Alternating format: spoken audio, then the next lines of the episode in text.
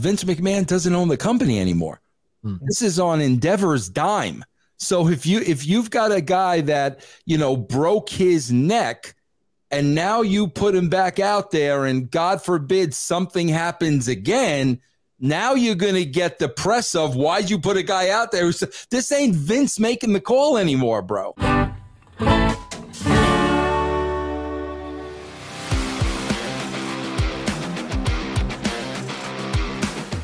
Let's shoot from the hip, ladies and gentlemen. Uh, so Big E, uh, he he says this about a return. He commented on After the Bell, Corey Graves' show, and I believe he's with Kevin Patrick too. He says, "I feel great. Unfortunately, I don't have a timetable. The great thing is, I feel 100. percent I don't even feel like someone who broke their neck. My mobility is incredible and great. My strength is great. I have no issues whatsoever." I wish I had some answers on returning to the ring. I have nothing, unfortunately. But the beautiful thing is, I feel great. My body feels great. I'm really thankful for that. Life is good. I'm blessed. I can walk around and touch my toes, go to the gym, all those things. Really grateful. so we'll go with someone.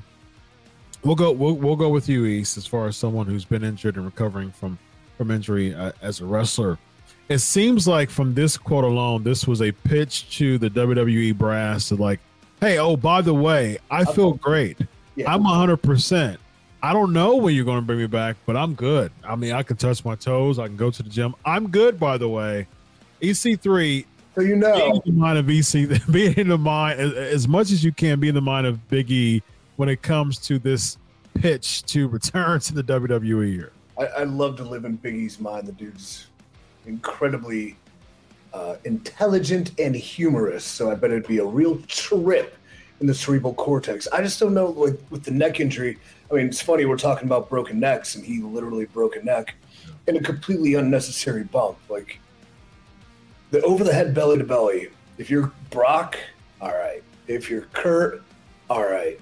But like that became ad nauseum, and that move has such a high level of danger for not the reaction you think you're getting anymore. So like for that to happen on the uh, the freaking floor in a raw match, like with a top guy, that's that's that's bad because this is why we have to take care of ourselves and not scale back the intensity or the athleticism or the effort we put in, but the risk that's unnecessary. So and it wasn't even and, and, and to your point, EC3, real quick, it wasn't it was a nothing spot. Right. It, it was another. It was. It was. I believe it was SmackDown. I think it was, and it was Ridge Holland given the spot. Yeah. Now at that time, he was a relative, like mid carder at best, trying to come in and establish himself. Like I would, it was a nothing spot. Yeah, I would never even suggest it to do on TV. But you know, Biggie's one of the boys. He's like, well, let's you know do what we can to get you over. You know, I'll, I'll take that risk. But that was bad. So I think with the neck, I think he is sending out smoke signals that mm-hmm. he's bored and he wants to come back to work, and he can. I just don't know via HIPAA anything that's related to that. So the thing about an injury like that, like this is, happens a lot with ACLs. It's, it's a six to eight month procedure, but at the month, the fourth month, you feel fine, and you're moving and you're cutting, but the, it just needs more time. Yeah. It's something that you know you can't know, and I think with a neck, in addition to the bones and the ligaments and the cartilage, like the the neuropathy is that the word? Neurology, the neurons, like those are something that are so like speculative and unproven that maybe that's what's holding it back too. Like they just can't rightfully clear them at this moment. That's a good point. It's not, it's not worth the risk. Uh, yeah. So yeah, that's a good point. You got anything on that, Vince? Yeah, I mean, first of all, guys, we got to uh, we've got to remember the fact that uh, Vince McMahon doesn't own the company anymore. Mm-hmm. This is on Endeavor's dime.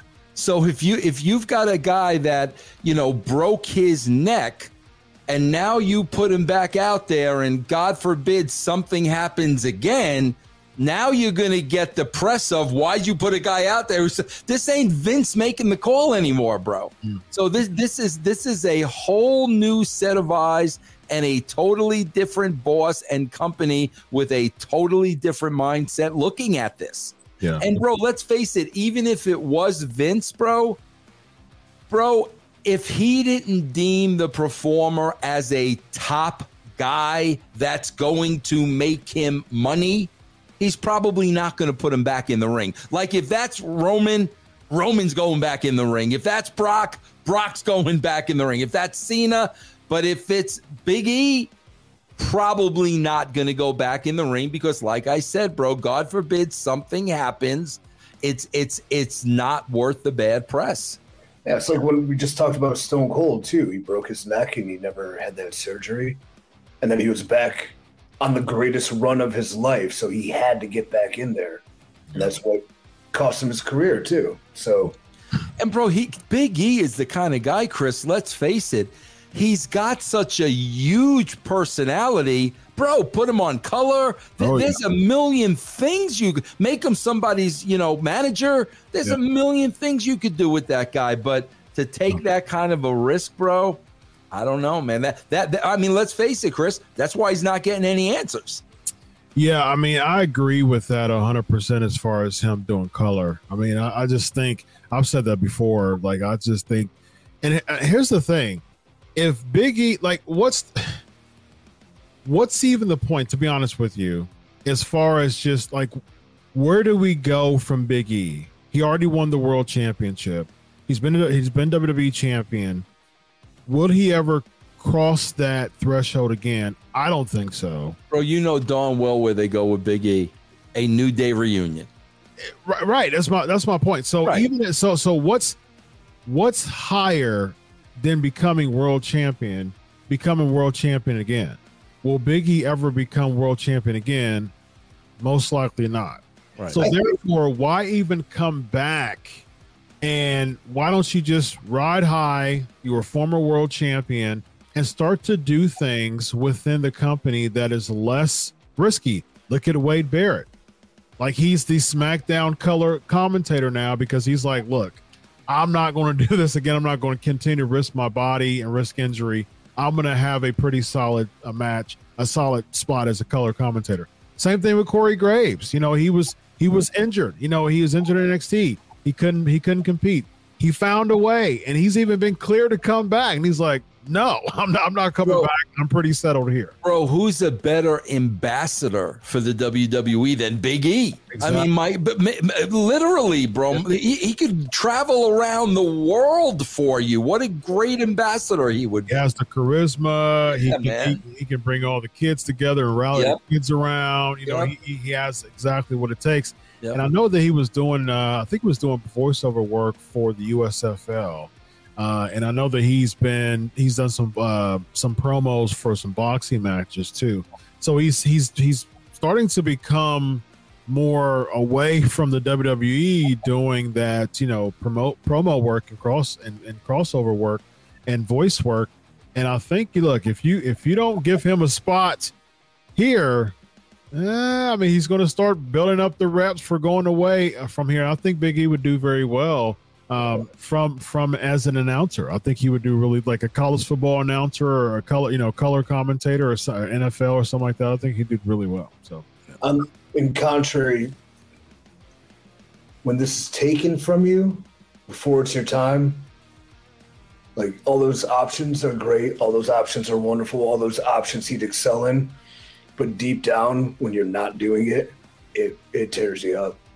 And if you can go, if you can go in your mind, and you but you think you can go physically and you're not, it, it, it's all you can think about, really. You know, so. Yeah, there and and, and you know you you out of it, all of us can can say that can talk about that the most.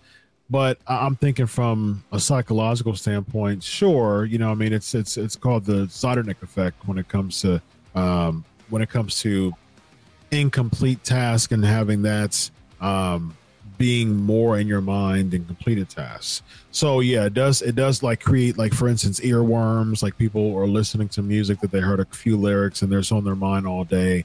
Uh, the- creating the earworms and things like that. Creating that, that it's an incomplete task to him. So yes, it will be on his mind more.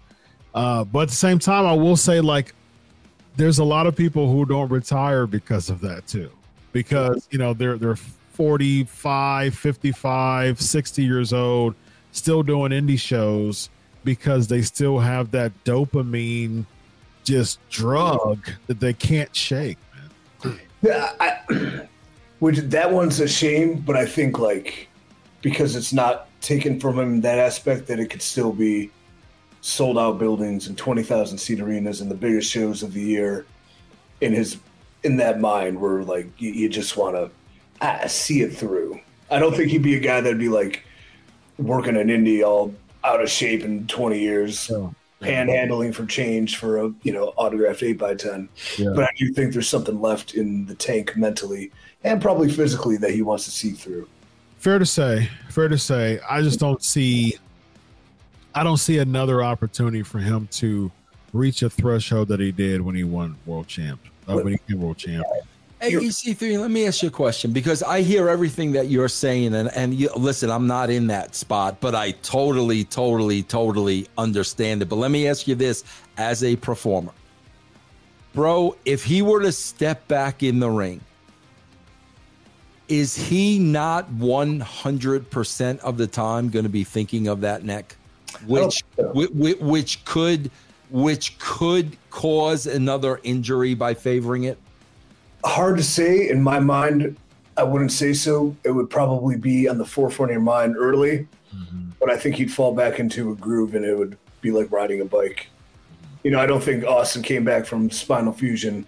Like it was, you so when he first came back, he, uh, he was the same guy, but it was just like kind of a bit off until it wasn't, and then he was the best he ever was.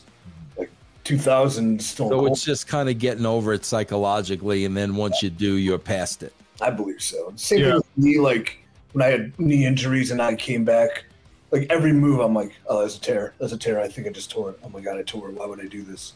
When I'm just running the ropes, you know.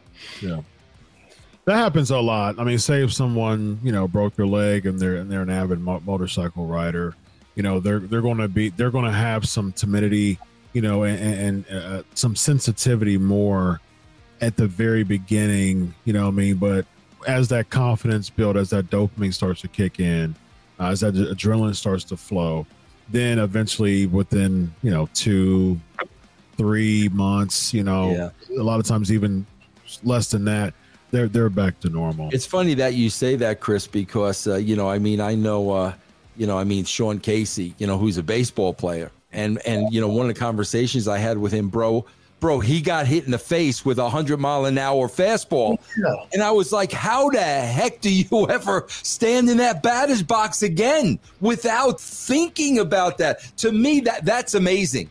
If you are hit in the face with a hundred mile to step back in that box and not have it affect you and not think about it and go on business as usual. I, I, I think that's part of being a professional athlete. Do you know? there's that level, bro, that normal people would say, F this, bro. Do you know who Her- Herb Score is? Yeah, of course. Yeah. Yeah, like he was slated to be one of the goats of pitching, and he was early in his career. Like he was on that path, and a line drive caught him in the face, and he was out. And he came back, but he was never the same, too. So it does happen. indeed. You've got a big big match happening against tyrus 75th anniversary. Come on man. Lay it on us. What do you think of tyrus? You will be if you win hopefully when you win. I like the baby faces but you're my friend so i'm rooting for you Baby face ish.